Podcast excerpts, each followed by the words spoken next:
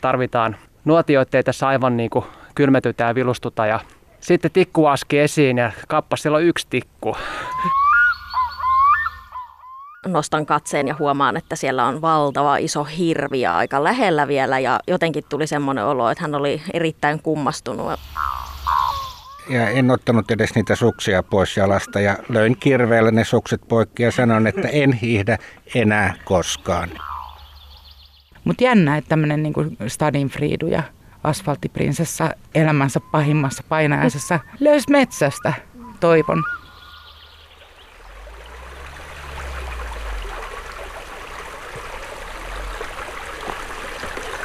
Polku aluksi sillalle, jonka allas oli se puro, ja nousee sen jälkeen rinnettä metsässä sanjaisten ja hämmästyttävän vihreänä hohtavan sammalpeitteen keskellä. Suomen luonnonpäivän ilta on hämärtymässä Sipoon korvessa. Päädyn kilometrin kävelyn jälkeen Bäriströmin torpan aukiolle. Siellä on ihmisiä virittäytymässä yöpuulle telttoihin. Siponkorven yrittäjät on järjestänyt alueelle Suomen luonnonpäiväksi metsämessut ja innostanut samalla porukkaa jäämään yöksi. Paikalla on luontoyrittäjiä, oppaita ja luonnosta kiinnostuneita retkeilijöitä, tai ketä nyt onkin kiinnostanut tulla paikalle. On sovittu etukäteen, että tulen nauhureineni iltanuotiolle kuuntelemaan nuotiotarinoita. Mutta vieläkö eletään nuotiotarinoiden aikaa? Bäriströmin torppa on rakennettu itse asiassa kuulemma jo 1700-luvun lopulla, joten kauan tälläkin paikalla on varmaan tulia polteltu. Ja nuotiolla istumisen perinne on tietenkin paljon pitempi. Tulen keksiminen on auttanut ihmisiä, no, siirtymään maataloushommiin, käsittelemään metalleja, kypsentämään ruoan, asuttamaan näitä kylmiä seutuja. Se on suojannut pedoilta ja niin edelleen. Ja samalla nuotiolla istuskellessa kieli ja mielikuvitus ovat kehittyneet ja tärkeät tarinat ovat kulkeneet sukupolvelta toiselle.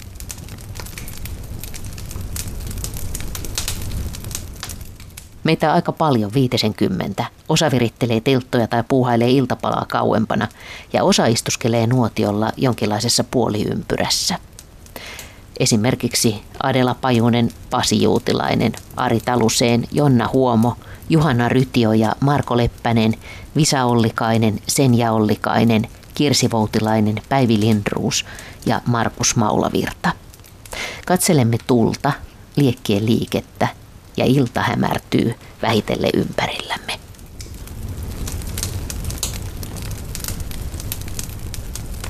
Tulen äärellä tavoittaa kyllä ne menneet sukupolvet, jotka on istuneet tulella. Ja se on, siinä on semmoinen lumovoima, joka tuli saa katsomaan itseään vähän niin kuin liikkuva vesi tai puiden lehvästö tuulessa.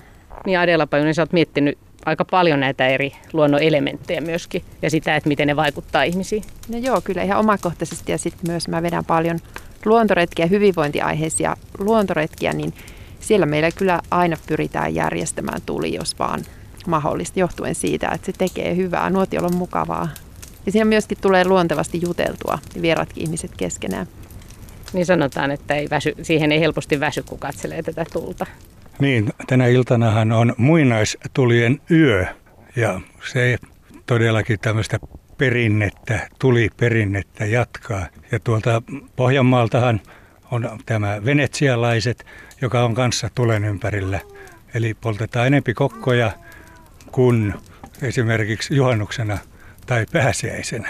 Täällä on muinaisuus ja tuli mainittu, niin siitä tulee mieleen semmoista, kun on tutkittu keräilijä metsästäjiä, mitä nykymaailmassa on, mitkä representoi tämmöistä kivikautista elämäntapaa, niin on havaittu, että päivällä puheenaiheet siellä kun ei olla tulen äärellä, niin on arkista niin kuin, että mitäs nyt tehdään ja laitetaan tämä tälleen, vaan illalla myytillinen aines ja tarinallinen aines, niin nousee siinä niin kuin pääosaan ja se liittyy nimenomaan tulen äärellä olemiseen. Eli se on semmoinen luonteva niin kuin tarinoiden kertomispaikka.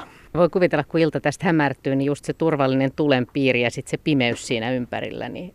Joo, silloin tulee myös nämä synnyt syvät, eli siihen liittyy myös sitten usein, että se menee niin kuin uskonnolliselle puolelle myöskin, jos nyt näitä haluaa kategorisoida. Niin eikö nuotiolla kerrottu niitäkin tarinoita niistä neidoista, jotka on edestäpäin ihania neitoja ja takapäin semmoisia puurunkoja? Joo, suomalaisesta erä, eräperinteestä löytyy tämä mettäneitty. Tämä oli siis Marko Leppänen. Haluatko joku muu kommentoida tulen äärellä olo? No tuli tässä heti alussa mieleen, kun tuli rätisee tuossa ja tanssii meidän silmien edessä, että rupesi oikein naurattaa, että kun ei tee mieli puhua. Että kyllähän tuli tekee myös, jos ajattelee nyt tämän päivän ihmiselle, joka haluaa puhua ja tehdä ja suorittaa ja tietää ja järkeillä, niin nyt yhtäkkiä kun tuleen katsoo, niin ei tee niin kauheasti mieli puhua. Sekin on joskus ihan terveellistä. Varmaan niitä ajatuksia, mitä on ennenkin ihmisillä mielessä ollut, eihän kaikkea voi edes sanoiksi sanoa. Mm, aivan. Joo, mä oon Pasi Uutilainen ja Kilevän opistolta ja me tehdään tätä eräopaskoulutusta ja tämä tuli on kyllä niin kuin merkittävä tekijä nimenomaan sitten siihen rauhoittumiseen ja illalla hiljentymisen puitteissakin, että vilkas päivä ja sitten aletaan reflektoimaan sitä päivän tapahtumia. Niin loppujen lopuksi huomataankin, että ne katseet vaan niin kuin alkaa tuijottaa tuota tulta ja hiljaisuus alkaa olla ja koskaan se hiljaisuus ei ole silloin vaivaannuttavaa. Olette tietysti myös aika väsyneitä siinä vaiheessa varmaan. Se on totta kyllä, että yritetään pitää huoli siitä, että aktiviteettia on piisannut, mutta, mutta oikeastaan sen tulee vaikutus siinä, että vaikka siinä illallakin vielä olisi sitä ylimääräistä energiaa, niin kyllä toi oman, omansa ottaa. Mä oon Markus Malveri ja mä, oon saanut elää se rikkaan nuoruuden ja kun sai oikeasti tehdä ilman synnintuntoja tulet metsään ja kaataa kelo ja kovilla pakkasillakin 25-30 pakkas, kun hiihdetty leiripaikka, tässä on hyvin puita, että tähän pamen leiri ja haet, lähti yksi aika tekee laavua ja hakee havuja ja toinen aika heti haarukoimaan sitä puuta nurin. Ja se on ollut semmoinen ensimmäinen tehtävä leirin tullesta, että tulet pannaan, että kun sulla tulet tehtynä, niin sitten sä selvit mistä vaan. Jos sä en, et saa tulia aikaiseksi, niin, niin kyllä sut sitten korjaa joku muu sieltä. Kun tota. Ja meillä oli aina maanomistaja lupa kaataa puita. Mutta nyt on ajat muuttunut, ajatukset on muuttunut. Jos nyt menisi kaatamaan kelon metsästä, se on sama kuin menisi Finlandetalon konsertissa sytyttämään tupakan siihen keskellä solo, solo-esitystä tai oopperassa Savonlinnassa ottaa sikarin esiin siellä Aika paha oli. Niin. No se, se, on yhtä, se on tänä päivänä, se tunne on yhtä paha, että voi, et, et, todella, onko mä todella kaatanut joskus puita. Sunkin elinaikana tämä on muuttunut näin paljon. Ja nopeasti mm. muuttunut ja, näin, ja, ja hienoa, hienoa, että näin onkin muuttunut. Mm. Mutta kuitenkin kyllä meillä kuitenkin sen verran vähän me poltetaan näitä avotulia, että annettaisiin meille tämmöinen nautinto vaikka edes illuusio siitä, että tämä on nautinto sosiaalisesti ja, ja tota, ympäristöllisesti ettei demonisoida kaikkia, kaikkia ihanuuksia tässä. Ja sitten siitä, kun se on selvitty, saatu se tuli syttymään, sitä aletaan valmistamaan ruokaa tulilla. Ja, ja sitten varmistetaan yötulet, että on riittävä paljon puita, että pärjäät sen yön siinä avotonta. Onhan se tuli niin semmoinen ihan eliksiiri ja elämän ehto, siis sanotaan näin, että ei siinä ole kahta sanaa, että jos ei ole tulta, ei ole elämää. Onko jollain täällä semmoisia tulitarinoita, että te olette ollut jossain pahassa paikassa ja jännittänyt, että saako tulet sytytettyä tai jotain erityisiä muistoja? Yksi on semmoinen, että kaverin kanssa veneiltiin 90-luvulla Ankaralla syksyisellä merellä ja märkinä ja nääntyneenä sitten löysimme erään saaren ja oli, että nyt niin kuin tarvitaan se nuotio, että nuotio on muuten yksi muinaisimpia suomen kielen sanoa, että se arvellaan, että se tulee semmoisista esikielistä, mitkä on ennen suomea ja saamea. Mutta joka tapauksessa, niin että nyt tarvitaan nuotio, ettei tässä aivan niin kuin kylmetytä ja vilustuta ja sitten tikku aski esiin ja kappas siellä on yksi tikku. Ja on tuulinen niin kuin huono keli ja sitten se, miten tota se nuotio laadittiin niin kuin sillä tavalla, että on kaikki niin kuin optimoitu niin kuin kuivikeheinät ja karnanpala tuulen suojat ja kassakuitit ja jotkut rypistyneet paperinenäliinat sinne taskuista. Ja sitten se tota, vakava hetki, jolla molemmat vaikeni ja se yksi tikku raapastaan ja Kumpi raapas? Mä taisin raapasta ja se tikku leimahtaa ja sitten alkaa hiipua ja sammua ja sitten sinne tuikataan ja jännittynyt hetki ja siellä pieni, pieni tota, tulen alku hieman on ja sitten se lähti. Ja tämmöinen ainakin on jäänyt mieleen. Se, se onnistui. Loistava tarina. Mä voisin kertoa sen, että kun, se, että kun me oltiin Arin kanssa retkelemässä taas kerran ja meitä oli muutama muukin kaveri ja mentiin tuota Venujärven yli tuolla Mäntsälässä ja nythän se on jo rantakin kaavoitettu ja rakentu täyteen. Silloin se oli ihan erämaa aluetta ja kevätjäillä, ihan viimeisiä kevätjäitä, että uskaltaako tuosta mennä. Ja me oltiin kuitenkin jo melkein vastarannan reppujen kanssa. Ja sitten oli äh, mänty tiputtanut oksistaan äh, tota, vettä siihen jäälle ja se näytti, näytti todella epäilyttävältä. Mutta mä ajattelin, että ei tässä kuin viisi metriä enää matkaa, niin eiköhän tässä nyt harpata mene. Ja mä en sitten kerinyt ottaa kuin askeleen. niin mä olin reppuinen niin siellä avannossa. Ja sitten täysin sanoa, on tullut musta aukko sit siitä, että kun se on äkkisyvä järvi, niin että miten mä sieltä on tullut pois. Mutta sen mä muistan, että mä siinä kuule kalsongit jalassa siinä kevät tota, hangilla oltiin ja tulta nakerettiin siinä. Sitten kuivattelin tikunnokas sukkia. Ja... Mutta tuli vaan semmoinen, että se oli niin selkärangasta lähti se, että kun mä sieltä jollain ilveellä, mä sieltä tulin sieltä äh, ulos, ylös sieltä avannosta ja, tota, ja seuraava vaihe muistan, että me oli, oli aika hätäisen tulet kasassa. Se ei kestänyt kauan. Tuli on se rakennettu sinne meille niin syvälle sisälle, että ilman sitä niin sulla ei mitään, mitään selviytymisen mahdollisuutta. Ja kun sä kysyt niitä erä- tai tulitarinoita, niin Joo. oikeastaan se itsessään, että ne tarinat alkaa syntymään tässä, että tällä on semmoinen mystinen vaikutus. Se ruokkii jollakin lailla meidän mielikuvitusta ja se vie meidät jonnekin semmoiseen maailmaan, että ne tarinat vaan lähtee soljumaan. Se itsessään on jo merkityksellinen. Toinen juttu, minkä huomaa, että tässä eräopaskoulutuksessa yksi semmoinen suoritustaito on, että sun pitää osata tehdä tulet olosuhteissa kuin olosuhteissa. Ja opiskelijoissa on niin kuin äärimmäisen jännittävä ja merkittävä juttu, että se on jotakin, kun sä pystyt tekemään tulet maapuista tai vaikeissa olosuhteissa tuulessa. Ja se on jotain semmoista, joka on niin kuin meidän selviytymiseen liittyviä asioita, niin kuin tuossa on tullut jo esimerkkejäkin ja niitä taitoja, elämisen taitoja, niin yksi tärkeimpiä on, on tulen tekemisen taito tuosta nousee, nousee mieleen ikään kuin vaku, vakuudeksi edellisen puhujan. Nyt mä opiskelin 96-97 eräoppaaksi tuolla Kainuun Mieslahdessa. Ja Mulla on jäänyt todennäköisesti loppuiäksi, koska edelleen on hyvin vahva muisto, että sillä ensitöikseen tämä eräopaskouluttaja sanoi, että nyt niin kuin opetelkaa märistä, märistä puista piti saada kaikkien nuotio. Ja vielä eri tavalla, että me vertailtiin eri puulla ja me ei saatu mitään ohjeita ja se oli semmoinen niin jotenkin tosi hyvä, se oli niin kuin tosi sopiva tehtävä. Sitten sit se niin kuin tunnet, että se on kuusi, joka on paras ja ne, ne kaikkein hennoimmat oksat ja miten ne tietyllä tavalla kasataan.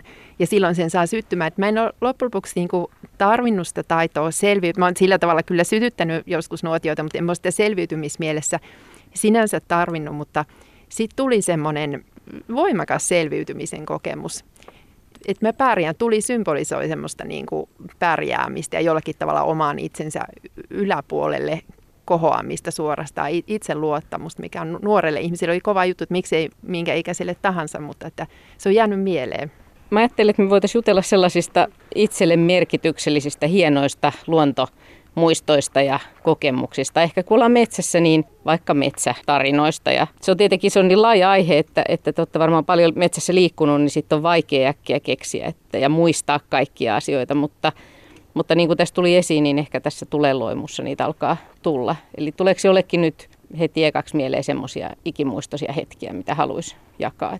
Kyllä voisin sen verran, jakaa, sen verran jakaa, kun metsä on niin arvaamaton ja vaikka on kuinka tuttu, niin sitten kun se eksyt siellä ja tunnet ja tiedät tai tajuat, että olet eksyksissä, niin se on pysäyttävä hetki. Se on sokeraava hetki. Ja mä oon mm. sitten No, ensin ei usko ja sitten niinku, sit niin, vähitellen tajua, että todella. Niin, niin. kartta on väärässä. Tämä ei pidä niin. paikkaansa. niin. Tätä ei päivitetty. Joo, se on jännä huomata jälkeenpäin, että kuinka paljon sitä löytää kaikkea, että no puutkin on väärässä, että kivikään ei ole tuossa oikeasti. Ja, että miten sitä alkaa sitä karttaa niin katsoa niin omasta näkökulmasta. Nyt on kartturi erehtynyt vahvasti. Niin. ja, mutta sitten se tunne, kun sieltä löytää, siis lappilaisethan sanoo näin, että, että kun eksyy, pitää lähteä kotiin ja ottaa uusi suunta. Ja tota, sitä kun on noudattanut, niin on, nyt näilläkin tulilla saa istua. mutta se on sokerava kokemus, eksyminen. Seni Ollikainen. Ja siis mä olin kerran menossa tonne ensimmäistä kertaa Fisktreskille. Ja eksyin oikein pahasti matkalla, niin jouduin sellaiseen liajuun ja kenke, kengät oli ihan täynnä sitä mutaa, niin menin paljasjaloin. Joillekin se on ihan tuttua, mutta mulle ei ollut. Ja kivisiä teitä yhtään tietoa, missä olin, mikään kartta ei toiminut. Ja sitten jossain vaiheessa mä näin sellaisen koiran. Se oli sellainen valkoinen koira, ei hirveän karvanen, mutta aika iso. Niin se juoksi sitä ja haukkui jotain ja sitten mä lähdin sinne suuntaan, mihin se meni, niin mä löysin sit sen. Niin siitä tuli ainakin hyvä fiilis. Ja sitten pääsin vähän vanhempia avustuksella sieltä pois lopulta myös. Niin minkä ikäinen se olit silloin? Ah, se oli viime vuonna, eli mä olin, Joo, mä olin 12-vuotias, että eksymisiä on mulla tullut paljon. Että se on aina vähän sillä että en mä vieläkään varmaan muista, että miten sinne pääsee. Että en oikein keskity mihin kuljen. Että se on sillä on vähän siinä fiiliksessä aina. No, mutta se on täytynyt tuntua tosi hienolta nähdä se koira sit, joka johdattaa. Joo, ja. mä olin just siinä pienessä paniikissa, että pääsenkö mä täältä ennen kuin pimeä tulee. Joo, tosiaan Visa Ollikainen ja tuosta Hinspyystä on kotosi asustelen tuossa kansallispuiston kupeessa ja siitä sitten on, on tehnyt semmoisia niin päiväreissuja tavallaan tänne kansallispuistoon ilman karttaa yleensä silleen niin kuin ulkomuistista sitten tehnyt yö, koko ajan vähän niin kuin pidempiä ja pidempiä reissuja. Sitten eksymiskokemus tuli myös itsellä tuossa niin pari vuotta sitten, mistä kuitenkin selvitti, että lähin, lähin tosiaan kesällä niin helteessä perinteisesti ilman mitään tarvikkeita, ei ollut vettä, ei mitään tavallaan niin vaatteet päällä ja menoksi, niin jossain vaiheessa sitä sitten päivän mittaan tajus, että kiersi tavallaan ympyrää. Alkoi tulee se tuttu maisema taas jotenkin oudosti vastaan. Siitä kyllä sitten selvittiin. Piti jossain vaiheessa, oli pakko ottaa sitten purosta vähän vettä juoda ja siitä tuli kyllä vähän jälki, jälki tota, komplikaatioita, mutta ihan, ihan hyvin se päättyi sitten. Tarinaopetus se, että vesipullo mukaan. Kyllähän se, jos, jos ei ole tota, tavallaan tietoa, mistä saa puhdasta vettä, niin kyllä. Joo, Pasi Juutilainen taas. 82 kevät talvella Saariselällä oltiin, sen, silloin olin opiskelemassa alalle ja tuota, oltiin hiihtelemässä sitten äh, opiskelijakollegoiden kanssa ja se ei ihan riittänyt se päivähiihtely, niin päätettiin muutaman sielunsa voimin ja ruumissa voimissa olevan miehen kanssa tuota lähteä vielä, että lähdetään vielä tekemään tuommoinen 50 tuohon päälle. Ja eiköhän me sitten sinne jonnekin eksytty, kun luotimme siihen, että mehän osaamme kaiken ja mehän tiedämme kaiken. Tämä on kai se suurin syy tähän eksymiseen. Ja lopulta viimein sitten sinne päädyttiin kuitenkin oikeaan osoitteeseen. Meillä, meillä oli tämmöinen mökki varattu ja mä hiihdin suoraan liiteriin ja en ottanut edes niitä suksia pois jalasta ja löin kirveellä ne sukset poikki ja sanoin, että en hiihdä enää koskaan. Ja niinpä minusta on tullut, on tullut tämmöinen eräopas kouluttaja, että ehkä siinä joku opetus oli, että, että toi oma luulo ei ole paras tiedon väärti. Pitikö ne vielä kirveellä lyödä? Se piti kirveellä lyödä, se oli paljon konkreettisempaa silloin, mutta se jotenkin niin kuin visualisoitu siinä edessä, että nyt ne on noin sukset tuossa, enkä todellakaan hiihdä. Olen pettänyt tämän lupauksen. No entäs muita hienoja tarinoita Joo, joskus pienenä kävin mököttämässä ta- tai jotain muuta istuskelemassa kannon nokassa, mutta sitten nuorempana pakenin metsää myös, jos oli muita murheita tai suruja tai sen sellaisia ja eräs kerta oli, oli sitten jäänyt tässä muutenkin muistiin ja se metsä on aina ottanut avosyli vastaan ja se on jotenkin tuonut sitä lohtua vaan olemassa olollaan.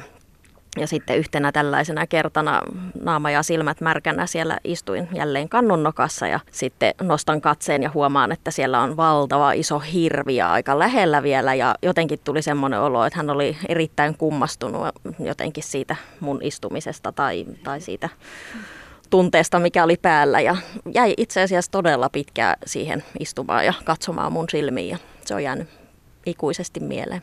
Pelottiko sua? Ei tippaakaan, ei, ei päinvastoin niin tuli, se oli niin valtava ja iso ja lempeän näköinen, että tuli päinvastoin semmoinen turvallinen ja lohdullinen olo. Ehkä se itkukin loppui silloin. Niin se on aika jännä se, kun katsoo jotain eläintä silmiin, mm-hmm. niin kuin se, että tässä me kaksi ollaan. Kyllä, just tämä. Joo.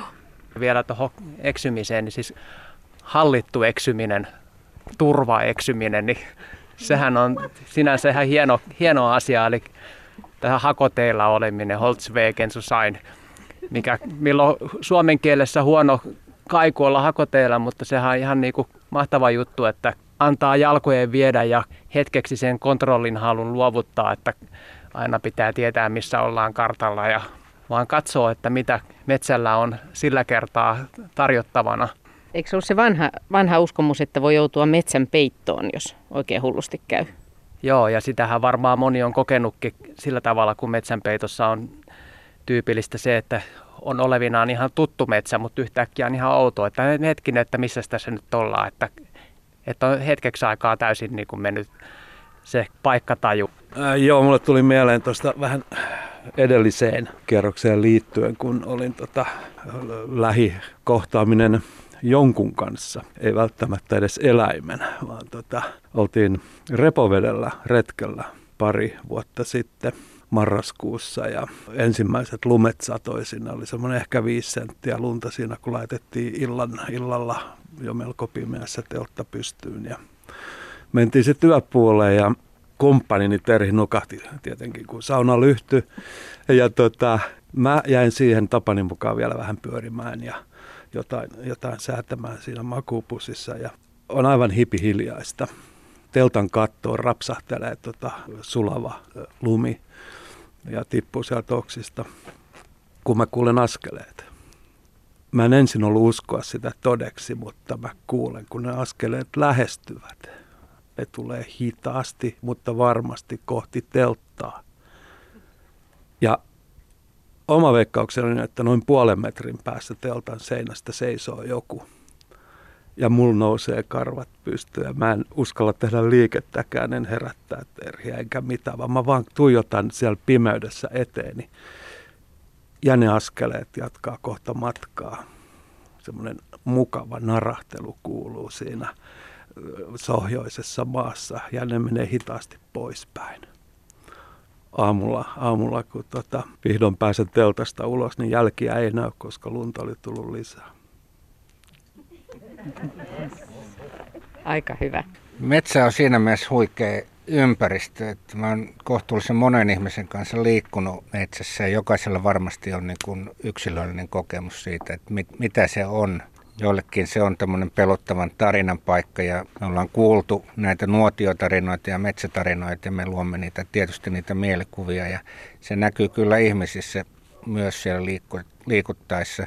Mutta just tämä, että mennään sinne vaan ja koetaan, katsotaan, niin jokainen näkee sen omalla laillaan ja jokaisella on niin kuin erilaisia kokemuksia. Se on musta ehkä se hienous, että pikkuhiljaa kun se metsä ottaa valtaansa, niin se aika konkreettisesti tekee ihmisessä jonkinlaisen muutoksen. Se on vaikea sanoa, mikä se muutos on. Se on yksilöllinen, mutta, mutta sitä kuitenkin tapahtuu ja se vaikuttaa suoraan ihmisen käyttäytymiseen. Tämä on ehkä se suurin hienous mielestä. Se on jotenkin niin, niin luonnollinen ympäristö, että se, jos meissä jotain luonnollista vielä on, niin se tulee kyllä metsässä esiin ihan samanlaisia kokemuksia ihan suomalaisten kaupunkilaisten kanssa metsään mennessä. Itse olen vienyt semmoisia kiireisiä oikein oikein tärkeää työtä tekeviä ihmisiä ja, ja se joku kireys kasvoilta ja, ja jopa väri palaa takaisin. Et kun mennään metsään, niin mit, ketä sieltä tulee pois, niin he ovat usein myös erinäköisiä. Jo, jotain pehmenee ihmisen kasvoilla tai, ei se välttämättä ole mikään hymy tai tämmöinen itsestäänselvyys, mutta jotain näkyvää tapahtuu ihmisessä yleensä, jos, jos hän ei yleensä vietä metsässä aikaa ja sitten hän sinne pääsee. Hei, mä oon Kirsi. Ähm, mulle metsä on aina ollut sellainen voimaantumispaikka, niin kuin ihan lapsesta lähtien. Että mulla on ollut sellaisia spesiaalipaikkoja, missä on istunut ja jutellut tonttujen ja keijojen ja kaikkien metsän olentojen kanssa.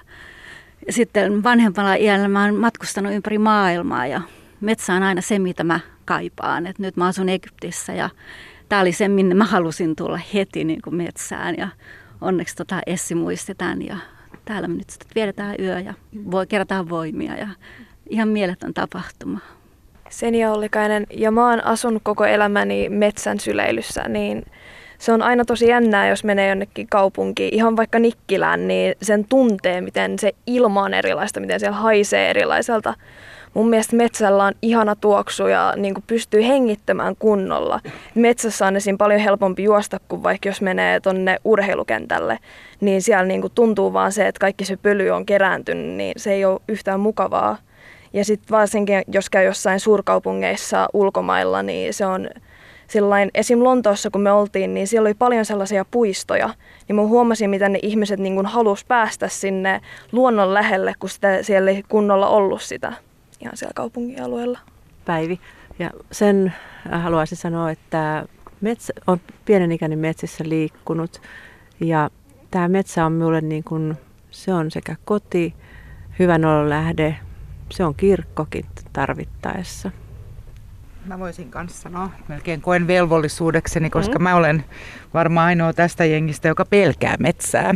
Mä tulin tuolla shuttle-bussilla tänne tuossa viimeisellä vuorolla ja olin ainoa siellä bussissa ja menin paniikkiin matkalla parkkipaikalta tähän. että löydänkö perille, tuleeko susia syö. Ei vaan, mutta se, että, että mä oon Helsingissä kasvanut ja elänyt jo Sipoossakin parikymmentä vuotta, mutta, mutta tota, enemmän niin meri ja saaristo on ollut mun luontokokemus. Ja, ja on, jo lapsena äiti opetti, että halaillaan niitä pihapuita ja tällä tavalla on ollut niin kuin sitä, niin kuin hän tuossa sanoi, että Markus Maulavirta tuossa sanoi, että sä voit sen vaikka siellä Stadikan kallioilla saada sen luontokokemuksen. Mutta sitten viime talvena kävi semmoinen juttu, pahin painaiseni toteutui ja mun lapsi sairastui syöpään. Ja silloin mä löysin niin kuin metsästä, metsä oli ainoa paikka, missä mä pystyin hengittää ja itkee ja, ja ne puut niin kuin, jotenkin vi, virtas mulle toivoa ja mulla oli sellaisia nimikkopuita, joille mä rukoilin, että parantakaa, niin kuin anna mun lapsen parantua ja, ja hän parantui ja kaikki hyvin nyt, mutta, mutta jännä, että tämmöinen niin Stadinfriidu ja asfalttiprinsessa elämänsä pahimmassa painajaisessa löysi metsästä toivon. Ja, ja onhan me ymmärtänyt tämän luksuksen, tämän raittiin ilman ihan siitä, kun on ollut maailman suurkaupungeissa, missä lapsilla veri valuu nenästä, kun on niin saastunut ilma ja näin, että et nyt mä yritän sitten opetella tässä eräihmiseksi. Aloitan sillä, että mä yritän olla tilaamatta taksi yöllä tänne, kun on vuokrannut tämmöisen tenssille. Mutta tämmöinen vähän eri, erilainen. Toi, että menee metsään iloinen ja suruinen, niin sehän on myös aika vanha tapa. Niin, Suomessa. Niin, se oli Aika jännää, että se tulee sitten sullekin kuitenkin. Joo, se oli joku primitiivireaktio. Ja kaikki, niin kuin mä laitoinkin Facebook-päivitykseen, että, että mä oon tota, tää on tämmöinen metsän mikroneulaus, kun mä kävelin tahallaan niin kuin kuusen oksia, kun ne niin kuin jotenkin, et tuntui niin kuin ne neulaset kasvoi, se tuntui hyvältä. Ja, et joo, metsään kaikki stadilaiset sieltä.